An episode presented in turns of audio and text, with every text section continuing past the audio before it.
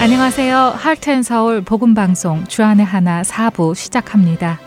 주안의 하나 4부는 하나님과 동행하는 성도의 삶을 나누는 살며 생각하며와 은혜의 설교, 성경의 인물들과 사건을 만나는 바이블 드라마가 준비되어 있습니다. 먼저 살며 생각하며로 이어집니다. 오늘은 아리조나 봉사자 노미연 성도가 진행합니다.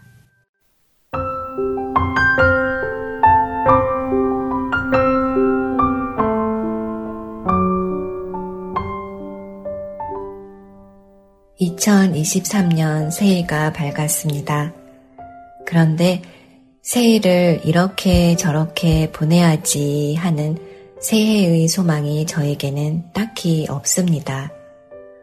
언제부터인지 새해에 대한 시간 개념이 바뀌어서 매일매일을 새날처럼, 새해처럼 그렇게 살아가려고 하기 때문인데요. 그래도 늘 저를 많이 만져주시는 하나님의 손길을 알기에 또 기대가 되는 2023년이기도 합니다. 죄인 중의 죄인, 괴수 중의 괴수인 제 안에서 착한 일을 시작하신 하나님, 그리고 그 착한 일을 계속 해나가시는 하나님이 계시기에 저는 제게 맡겨주신 가정과 직장과 교회에서의 제 역할을 다하려 합니다. 그래도 나름 하고자 하는 것이 있는데요. 그 중 하나는 성령님이 거하시는 거룩한 성전인 저희 몸을 더욱 거룩한 곳으로 만들기 위한 프로젝트입니다. 그 프로젝트는 다름 아닌 건강 프로젝트인데요. 몸에 안 좋은 것은 피하고 매일 운동하고 충분한 휴식을 취하고 하는 건강 프로젝트예요. 사실 이게 말로는 참 쉽고 간단하지만 제게는 무척 어려웠던 일입니다. 지병으로 인해 저의 체력이 바닥을 치고 나서야 각성하고 노력하기 시작한 일입니다. 평소 튀긴 음식을 좋아하고 매운 음식, 분식을 좋아하던 제가 그런 음식들을 한 번씩 참고 먹지 않기 시작했습니다. 어쩌다 먹게 될 때는 양껏 섭취하는 대신 조금씩 조금씩 줄여갔습니다. 그렇게 음식을 섭취할 때마다 머리로 몸에 좋은 것, 덜 좋은 것들을 의식하면서 주의하기 시작했어요. 어느덧 머리가 생각하지 않아도 몸이 먼저 좋은 음식들과 그렇지 않은 음식들을 기억해내고 분별하여 신호를 보내주고 그 신호를 감지할 수 있게까지 되었습니다. 정말 신기했습니다. 제 안에 안 좋은 것들이 많이 차 있을 때에는 제 몸이 계속 그런 것들만 원했고, 그럴 때마다 그런 것들을 찾아 먹고, 해 먹고, 사 먹으며 저는 그런 음식들을 좋아한다고 착각하면서 살았었는데 점점 몸에 안 좋다고 하는 것들을 원하지 않게 되고 멀리 하게 되고 오히려 그런 음식들을 먹게 되면 꼭 탈이 나거나 제 몸이 힘들어 한다는 걸 느끼게 되면서는 제 몸이 바뀌어 가고 있구나 하는 것을 체험하게 되었습니다. 이를 통해 하나님께서는 우리 몸이 하나님의 뜻을 감지할 수 있도록 지어주셨음을 깨닫게 되었습니다. 인체의 신비하고 오묘한 법칙들, 참으로 신기합니다. 죄 속에서 죄인지도 모르고 계속하여 죄 속에 거하며 죄를 거듭하며 살았던 때처럼 나쁜 음식들이 들어와 건강을 해쳐가는 것을 모르는 채로 때론 외면하면서 계속 그런 음식들만 찾게 되던 그 몸이 바로 내 것이 아니고 하나님께서 지어주신 하나님의 것이라고 비로소 고백하게 되었을 때 내 몸이 하나님의 성전임을 이런 과정들을 통해서도 다시 한번 깊이 깨닫게 되었을 때, 그 성전을 반짝반짝 빛나게 청소하고 유지하고 싶은 마음이 커져갔습니다. 그리고 하나님이 거하시는 성전은 거룩해야 한다는 그 진리를 머리가 아닌 몸으로 깨닫게 되었을 때, 머리가 아닌 가슴으로 나쁜 음식들은 멀리하게 되고 좋은 것들로 내 몸을 채워야지 하는 의지가 생겨나기 시작했습니다. 하루에 천보도 채 걷지 못하는 날들이 비일비재였는데 이제는 매일 평균 5천보를 넘게 걷습니다. 매일 물 한 컵도 채 못 마시는 날도 허다했는데 이제는 한 컵 정도는 오전에 이미 원샷입니다. 새벽에 잠이 드는 날도 많았는데 12시 전에는 잠자리에 들기 위해 그날 마쳐야 할 일들의 우선순위를 정하게 되고 짜투리 시간도 헛되이 쓰지 않으려고 노력하게 되었습니다. 이렇게 저는 제 몸이 말하는 소리를 듣는 연습과 동시에 하나님이 거하시는 제 몸을 반짝반짝 윤인하게 닦아가고 있습니다. 행동이 바뀌고 습관이 바뀌어 가면서 이것이 제게 필요했던 하나님께서 원하시는 거룩한 나의 몸을 하나님의 성전으로 만들어가는 필수 과정 중 한 과정임을 터득하게 되었습니다. 빌립보서 1장 6절부터 11절 말씀입니다. 너희 안에서 착한 일을 시작하시니가 그리스도 예수의 날까지 이루실 줄을 우리는 확신하노라. 내가 너희 무리를 위하여 이와 같이 생각하는 것이 마땅하니 이는 너희가 내 마음에 있음이며 나의 매임과 복음을 변명함과 확정함에 너희가 다 나와 함께 은혜에 참여한 자가 됨이라.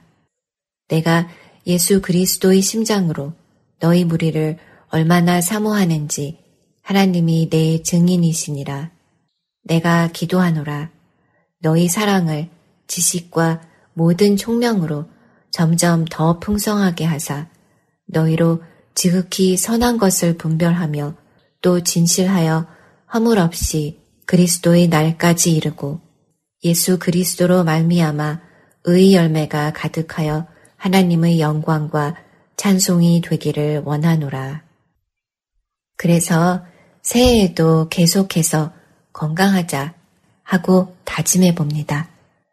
이렇게 제 안에서 좋은 일을 시작하신 하나님이 저를 향한 하나님의 계획을 이루시기 위해 시작하신 그 선한 뜻의 의미를 알고 이 새일 건강 프로젝트를 시작하신 분이 하나님이심을 믿습니다. 좋은 것으로 주고 싶으신 하나님이 제가 건강하기를 누구보다 바라고 계시다는 그 사랑을 느낍니다. 그 하나님의 마음이 헤아려집니다. 지금은 지병과 더불어 산다는 것에 멈추어 있지 않고 건강하려고 의식적으로 노력하고 있습니다. 그리고 건강한 습관들이 일상이 되고 하나님께서 주신 나의 몸이 하나님께서 거하시는 건강한 성전으로 우뚝 서는 그날까지 열심을 다하려고 합니다. 제가 사랑하는 하나님이 기뻐하시는 습관들을 되찾으려 합니다. 그리고 무엇보다 건강해야 하나님께서 맡겨주신 사명을 잘 감당해낼 수 있으니까요. 그래서 건강의 열매를 많이 맺어 하나님께 올려드리고 싶습니다. 그래서 저는 올해도 이 건강하자 프로젝트를 계속하려 합니다. 지금까지 제게 행하신 신하는 일들을 앞으로도 계속하여 해나가실 하나님의 새 일들에 신이 납니다. 이 저의 신남이 저희 것만이 아닌 이 세상 모든 하나님의 자녀들의 신남이 되었으면 참 좋겠습니다. 이렇게 우리들의 신남이 하나님을 기쁘게 할 수 있으면 정말로 참 좋겠다 하고 소망하며 기도합니다.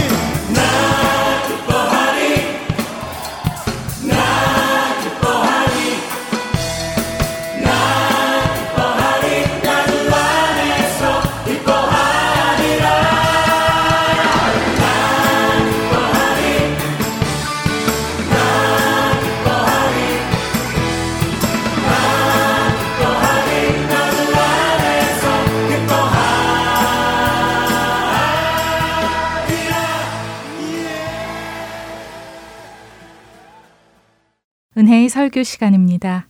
오늘은 신시내티 중앙장로교회 심원섭 목사님께서 열왕기상 17장 1절에서 16절의 말씀과 24절을 본문으로 하나님을 신뢰함이 어려운 때라는 제목의 말씀 전해 주십니다. 은혜의 시간 되시길 바랍니다.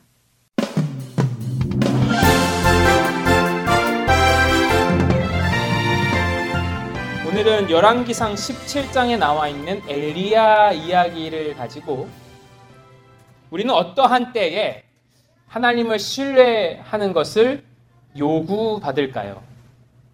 열왕기상에서 엘리야 선지자의 등장은 굉장히 갑작스럽습니다. 밑도 끝도 없이 갑자기 엘리야가 훅 튀어나와요.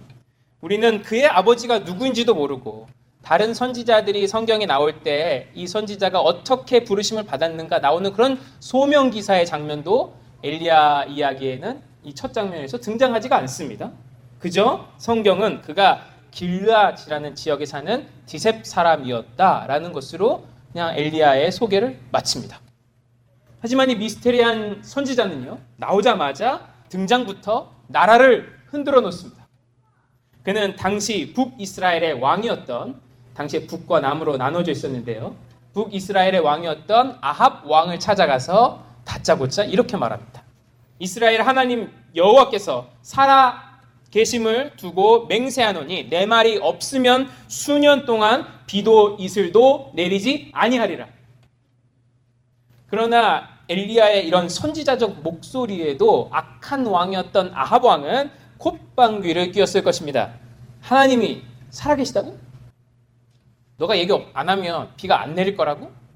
콧방귀를 꼈겠죠. 당시 이스라엘은 바알과 아세라라는 이방의 우상들을 가까이 하면서 하나님을 멀리 하고 있었습니다. 근데 여기 아이러니가 있어요. 굉장한 아이러니가 있는데 성경 말고 고대의 다른 기록들을 찾아보면요. 이 시대에 이 아왕이 속한 이 왕조의 이스라엘이 정말로 부강했습니다. 부유하고 강했어요. 전성기를 누리고 있었습니다. 아합이 속한 왕조를 악하다라고 말하고 그의 치적을 적고 있지 않은 기록은 이 성경뿐이죠. 아합 때에 이스라엘은 부유했고 강력했습니다. 그래서 이스라엘은 바알과 아세라 그들이 섬기고 있던 우상 바알과 아세라가 이런 풍요를 가져다 주었다고 믿고 있었습니다. 상황이 이러한데 아합 왕이 엘리야가 이리 와가지고 이런 말을 하니까 꿈쩍이나 했겠습니까? 아합의 반응은 분명 돌아가라. 돌아가라. 필요 없다. 였을 것입니다. 그는 하나님을 신뢰하지 않았고 신뢰할 필요도 없었습니다. 그런데 오랜 시간이 지나도록 정말로 비가 내리지 않는 것입니다. 아합 왕은 점점 불안해지기 시작했습니다. 그래서 나라를 샅샅이 뒤져서 엘리야를 찾아오라고 합니다. 근데 엘리야는 이미 하나님께서 그릿 시내가라는 곳에 숨기신 이후였죠. 하나님은 엘리야를 그릿 시내가라는 곳에 숨기시고 까마귀를 통해 아침 저녁으로 먹을 것을 갖다 주셨습니다. 그 시냇물도 마시게 하셨죠. 온 나라에 가뭄이 들고 먹을 게 없었으니 엘리야는 굉장한 큰 은혜를 받고 있는 것입니다. 그래, 하나님께서 하나님의 선지자를 보호하시고 굶기시지 않는구나. 이런 생각을 하면서 읽어가는 우리에게 굉장한 말씀, 반전의 말씀이 들려옵니다. 바로 7절이죠. 땅에 비가 내리지 아니하므로 얼마 후에 그 시내가 마르니라. 마치 하나님께서 이렇게 우리에게 말씀하시는 것 같습니다. 왜? 마르지 않을 줄 알았어?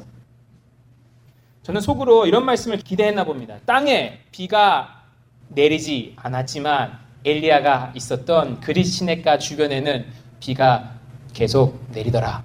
뭐 이런 말씀을 기대했나 봐요. 근데 아니었습니다. 오늘 말씀은 엘리야가 있었던 곳의 물도 예외 없이 말랐다라고 적고 있습니다. 심지어 한참 있다가 마른 것도 아니고 곧 얼마 후에 말랐다라고 말합니다. 참 우리 이상한 것을 겪을 때가 많습니다. 때로는 이해할 수 없는 일들이 막 벌어져요. 하나님이 가라 해서 간 곳이잖아요. 부르심 따라 간 곳인데 그곳에서도 물이 마를 때가 있습니다.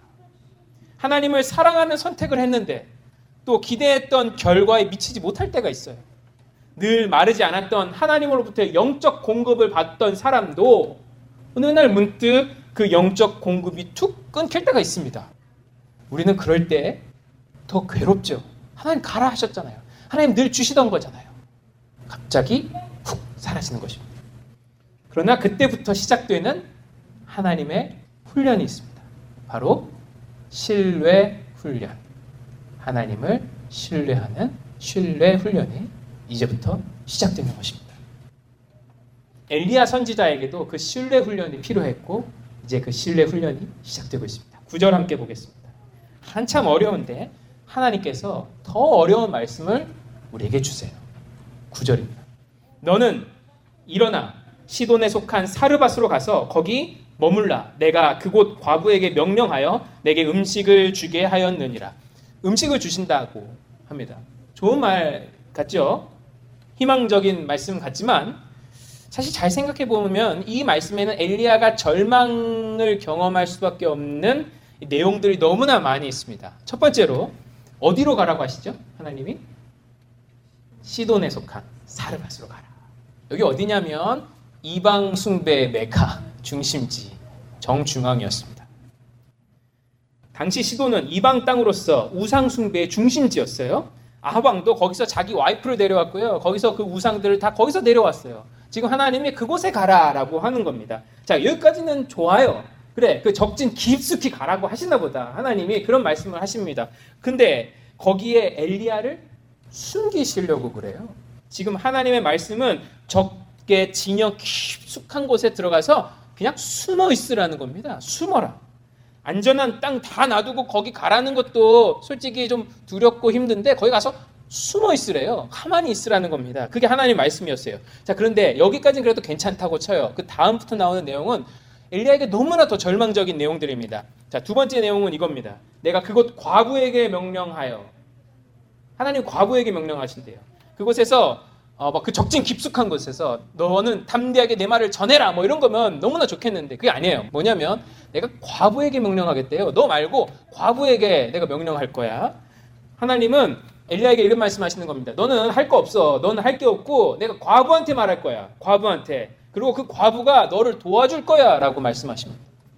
하나님 왜 과부입니까? 과부는요 당시에 병든 자와 함께 몸이 불편한 사람들과 함께 가장 사회적으로 약하고 소외되었던 사람들이에요. 자, 그러니까 하나님께서 과부를 사용하신들 엘리야가 무슨 도움을 받을 수 있을 것이며 또 엘리야가 그 과부를 통해서 뭘 할 수 있겠어요? 게다가 그 도움을 받더라도 엘리야가 마음이 편하겠습니까? 자, 마지막으로 가장 절망적인 부분은 이 부분인데 저는 이 부분이 사실 구절에서 가장 절망적인 부분이라고 생각합니다. 음식을 주게 하겠다. 그 과부를 통해서 너에게 음식을 주게 하겠다. 그 과부로 하여금 엘리야에게 음식을 주게 하겠다는 하나님의 말씀입니다. 음식을 먹을 수 있는 게 왜 절망적이냐고요? 이 가뭄의 시기에 먹을 수 있으면 좋은 거 아닙니까? 이렇게 물으실 수 있겠지요. 아닙니다. 잘 생각해 보세요. 엘리야의 소명이 무엇이죠? 선지자입니다. 하나님의 말씀을 선포해야 하는 그런 소명을 가지고 있는 사람이에요. 근데 지금 아, 이 엘리야는 내가 주의 말씀을 선포하며 죽으면 죽으리라 하는 주의 선지자입니다.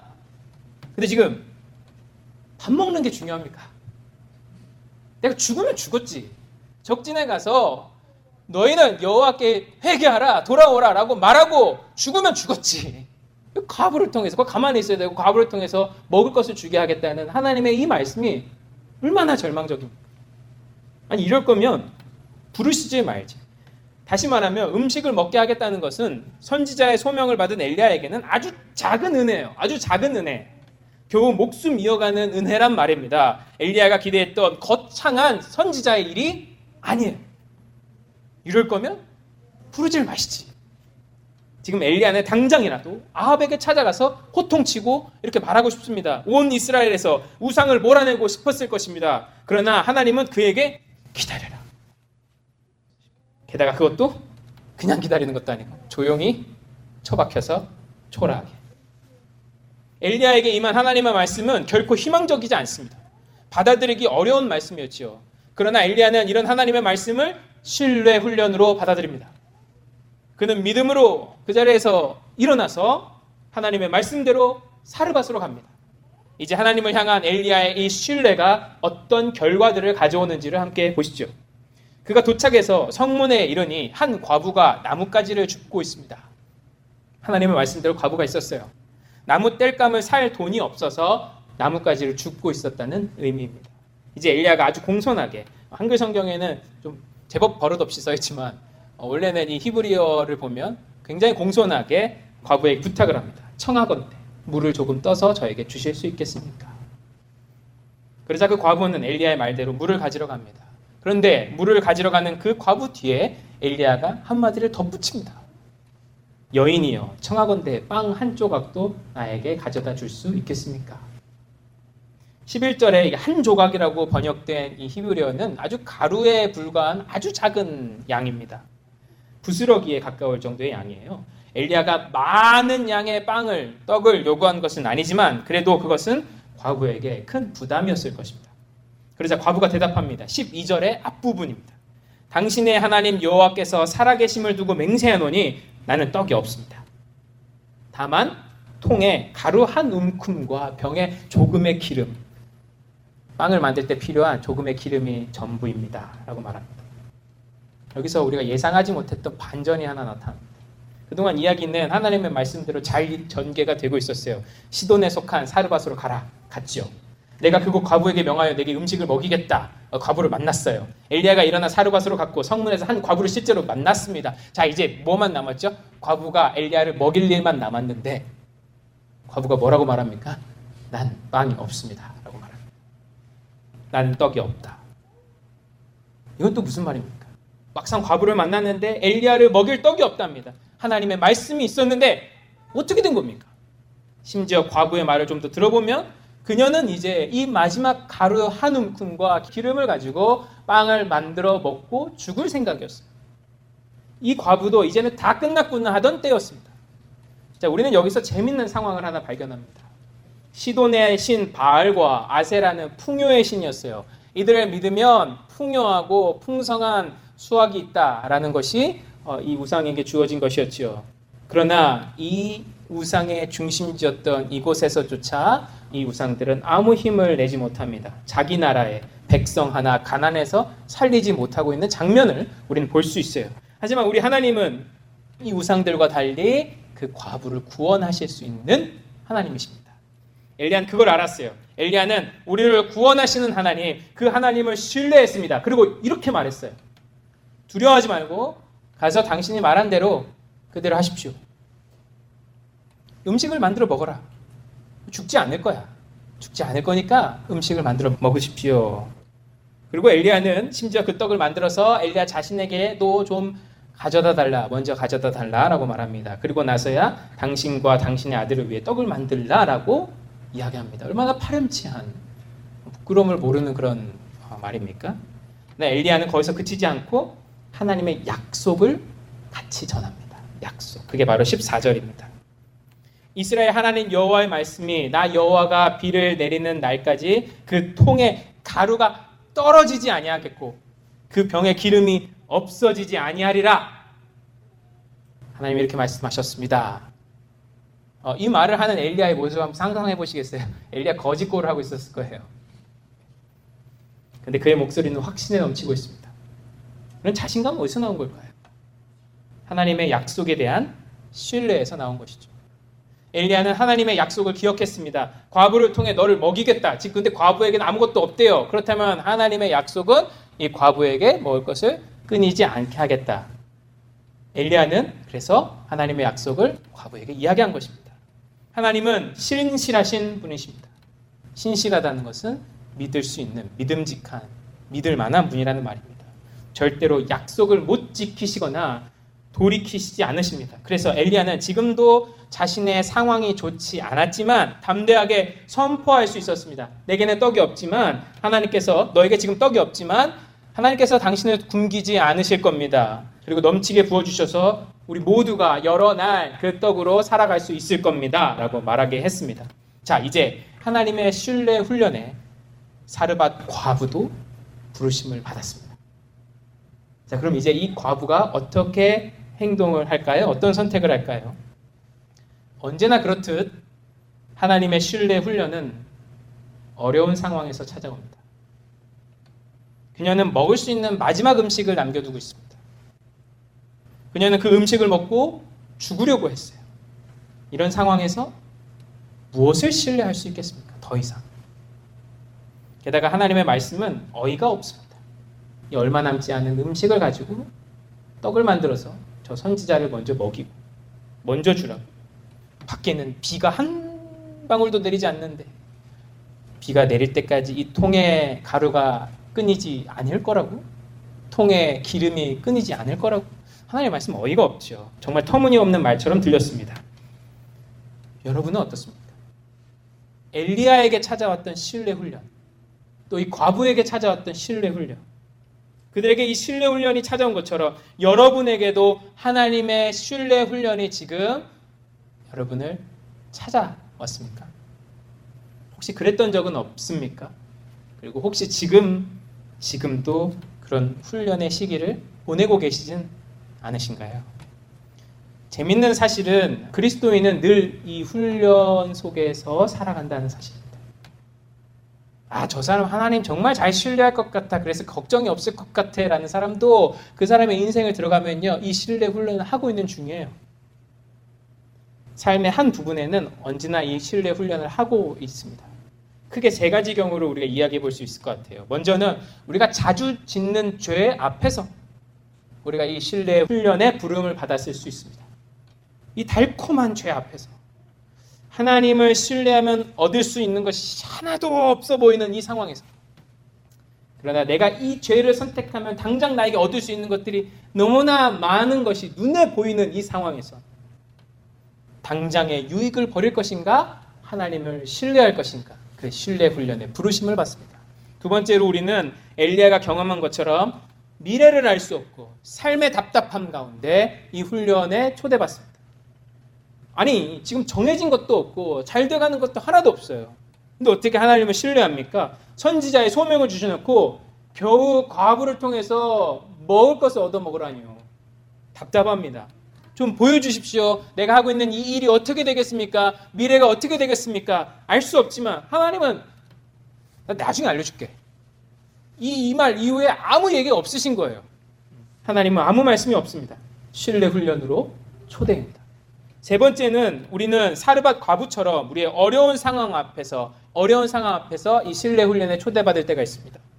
하나님 여기서 나에게 뭘 더 하라고 하시면 오바예요. 하나님 저 사정을 보십시오. 어떻게 하나님 신뢰할 수 있겠습니까? 당장에 제가 죽겠습니다. 하지만 상황은 나아지는 것 같지 않는 그 모든 상황. 신뢰 훈련으로 초대입니다. 하나님을 신뢰한다는 건 늘 어렵습니다. 그러나 이 하나님이 어려운 것을 요구하셔서 그게 어려운 게 아니라 우리를 둘러싸고 있는 환경이 어렵기 때문에 그게 어렵게 느껴지는 것이죠. 사르밧 과부에게 먹을 것이 넘쳐나고 있었으면요. 하나님의 이 말씀이 어려웠을까요? 주의 선지자에게 먹을 것을 먼저 주라.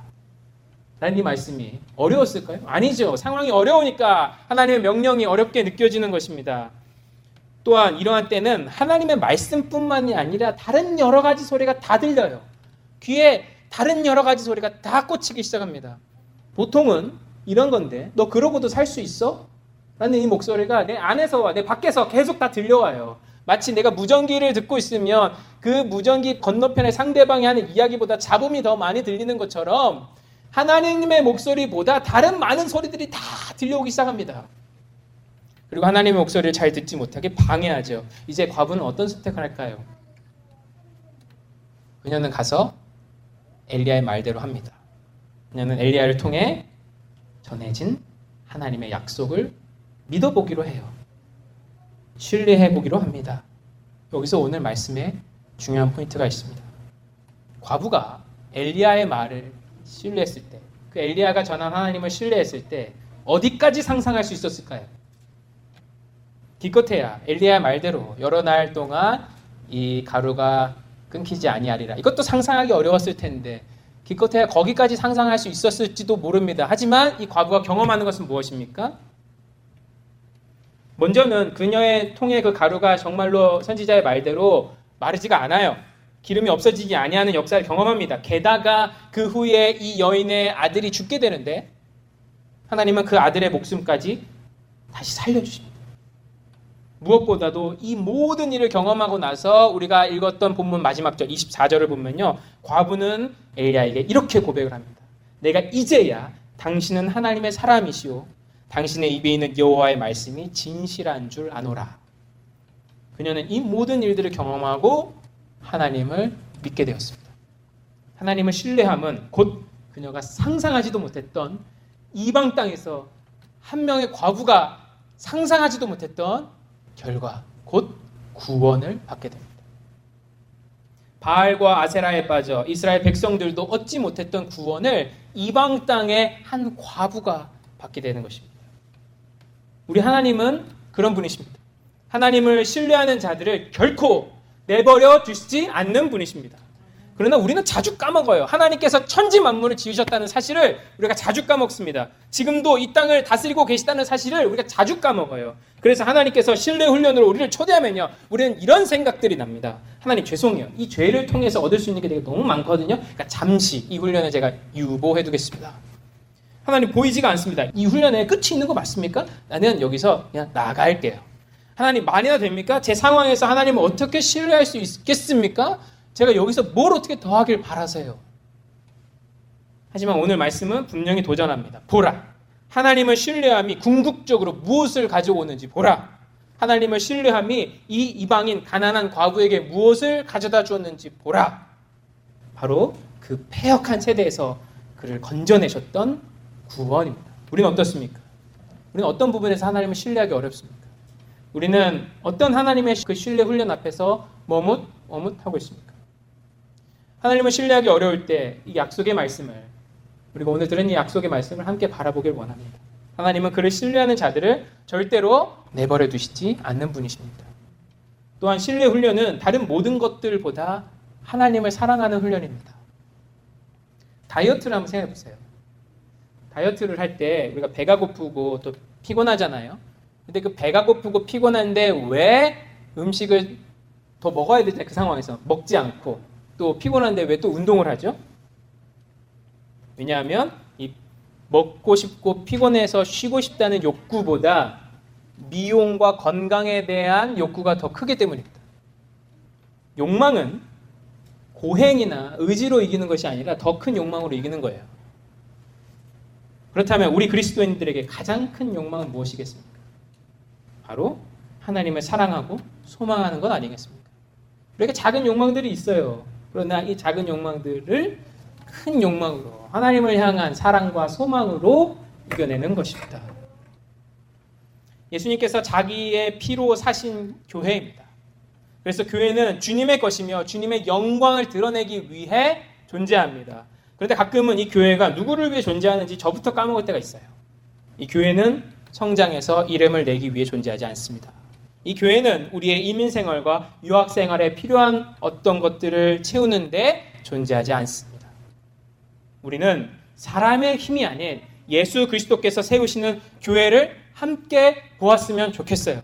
예수님께서는 이렇게 말씀하셨습니다. 내가 이 믿음의 고백 위에 교회를 세울 것이며 음부의 권세가 이기지 못할 것이다. 우리가 잘 아는 말씀이죠.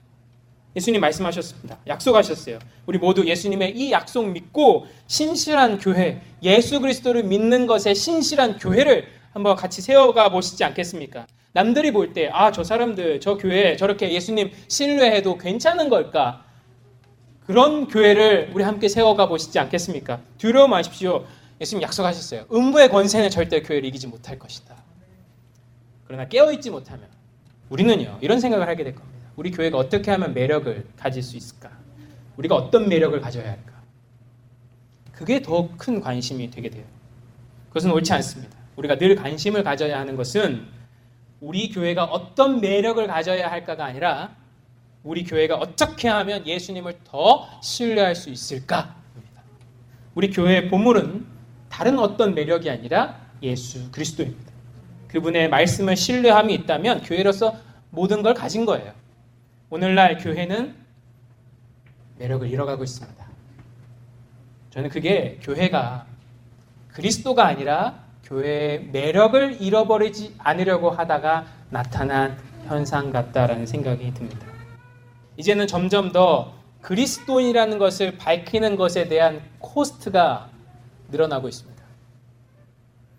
우리가 죽기 전에 교회의 명예 회복을 볼 수 있을까요? 오늘 한국에서는 더더욱 심한 상황인데 우리가 죽기 전에 교회의 이런 명예 회복을 볼 수 있을까요? 저는 아닐 가능성이 높다고 생각합니다. 우리 세대 보지 못할 수 있어요.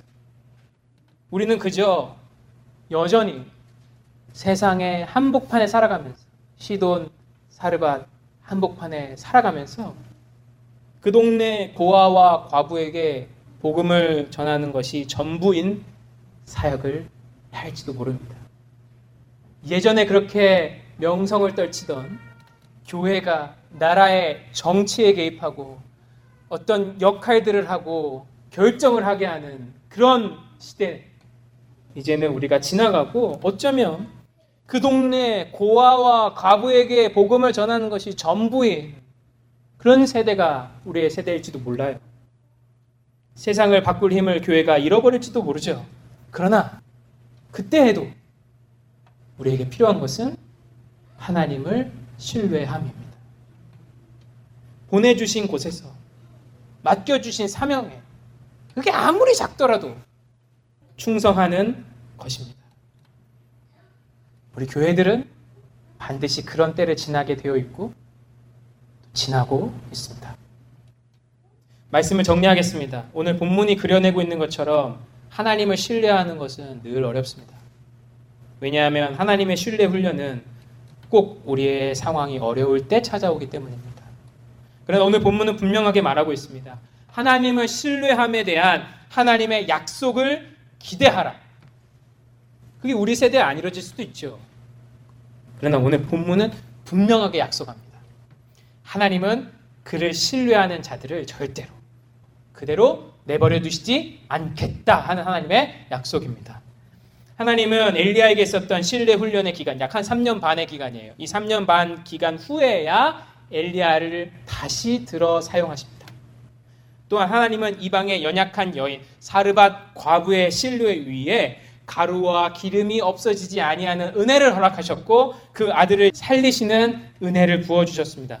그것은 같은 시대의 그 어떤 이스라엘 사람도 나중에 예수님 말씀하시는 것처럼 같은 시대 그 어떤 이스라엘 사람도 경험하지 못했던 것입니다. 여러분은 어떤 부분에서 하나님을 신뢰하기 어려우십니까?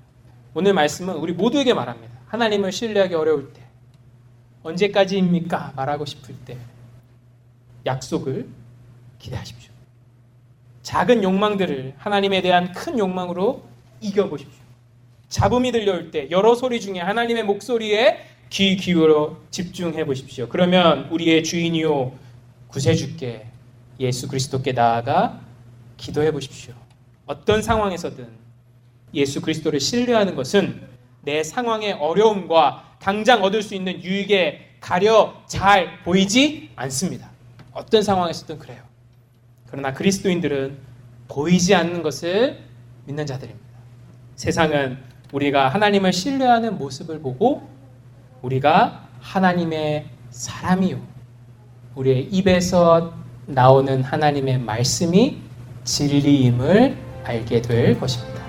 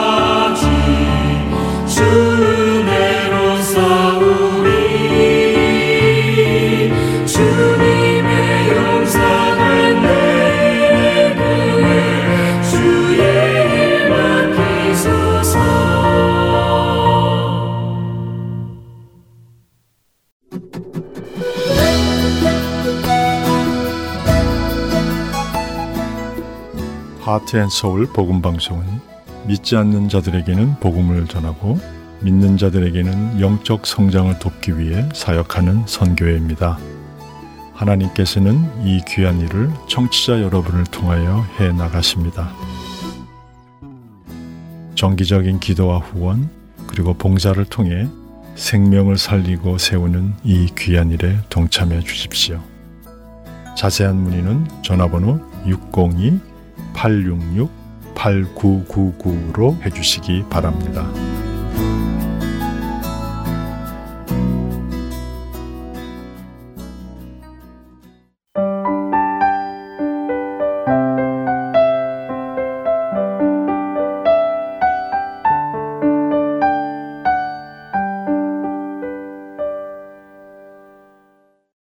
성경 속의 인물들과 사건을 만나는 바이블 드라마로 이어집니다.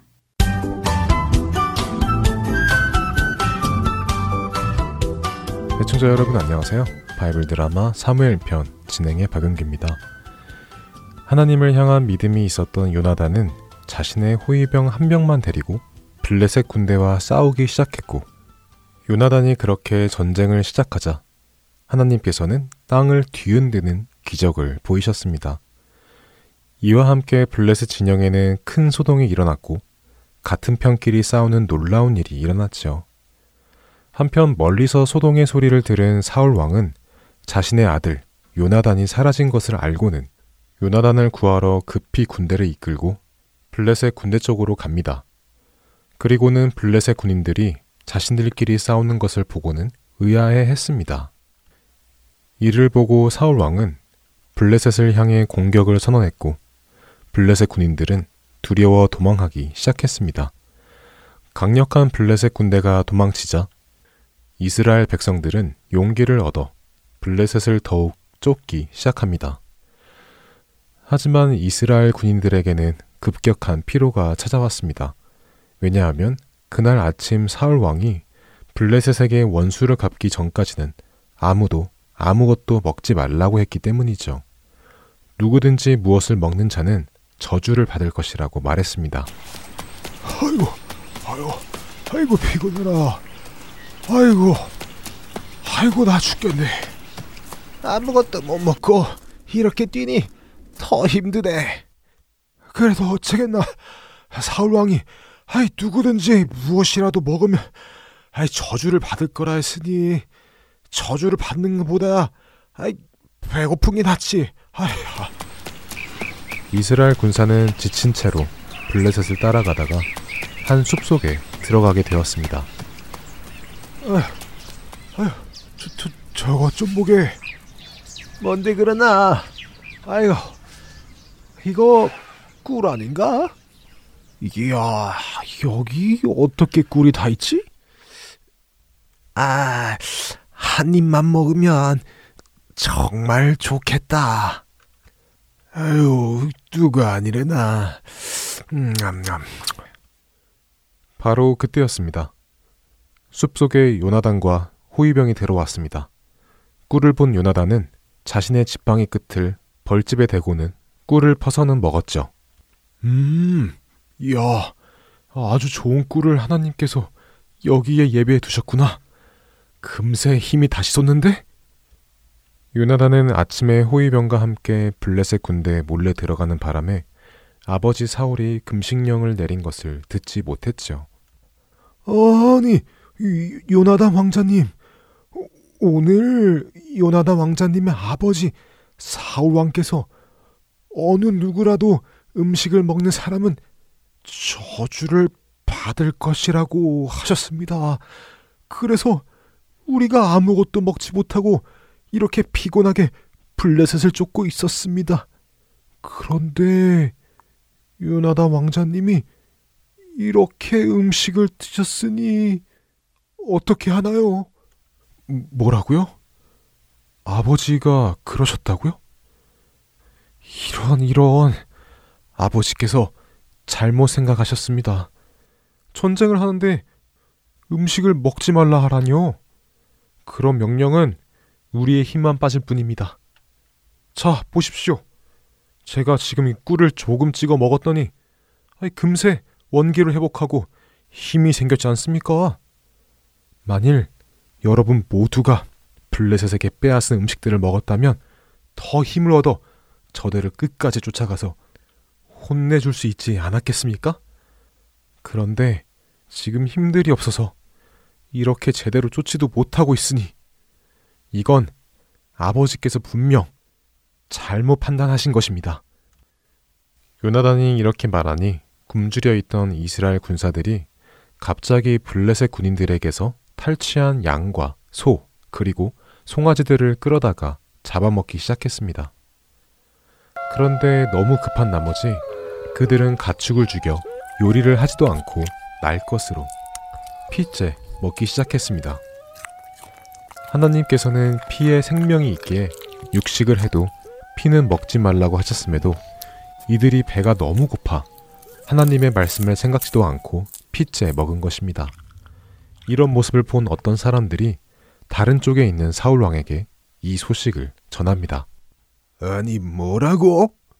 내가 전쟁이 끝날 때까지 아무것도 먹지 말라고 했는데 음식을 먹는 것도 모자라 고기를 날로 피까지 같이 먹는다고 이런 어서 가서 모든 가축을 이리로 가지고 오라고 해라. 그리고 이곳에서 잡아먹되 피까지 먹어서 하나님께 죄를 짓는 일은 하지 말라고 전해라. 사울은 전령을 보낸 후에 군대에게 말합니다. 이스라엘 군사 여러분, 여기서 이렇게 지체하지 말고 우리가 계속해서 블레셋 군대를 쫓아가서 모두 죽여 없애도록 합시다. 네, 왕이시여. 왕께서 원하신다면 저희도 끝까지 쫓아가겠습니다. 바로 그때 제사장 하나가 사울에게 말합니다. 사울 왕이시여, 우리가 블레셋을 쫓아야 할지 말아야 할지 하나님께 여쭈어 보시는 것이 좋을 줄 아랍니다. 오, 그 그런가? 사울은 그곳에서 재단을 쌓습니다. 그리고는 하나님께 물었지요. 하나님, 저에게 응답을 주십시오. 제가 블레셋 군을 추격해야 합니까? 하나님께서 블레셋을 우리 손에 넘겨주시겠습니까? 사울의 물음에 하나님은 아무런 응답도 하지 않으셨습니다. 바이블 드라마 3일편 다음 시간에 뵙겠습니다. 안녕히 계세요.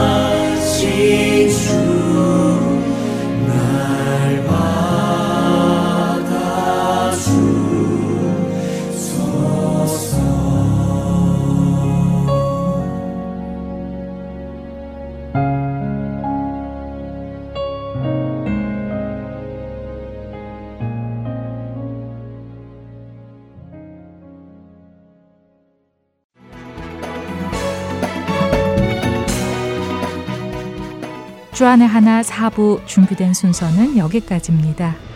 언제나 하나님의 임재 속에 거하시는 하루하루 되시길 소망합니다. 청취자 여러분 고맙습니다.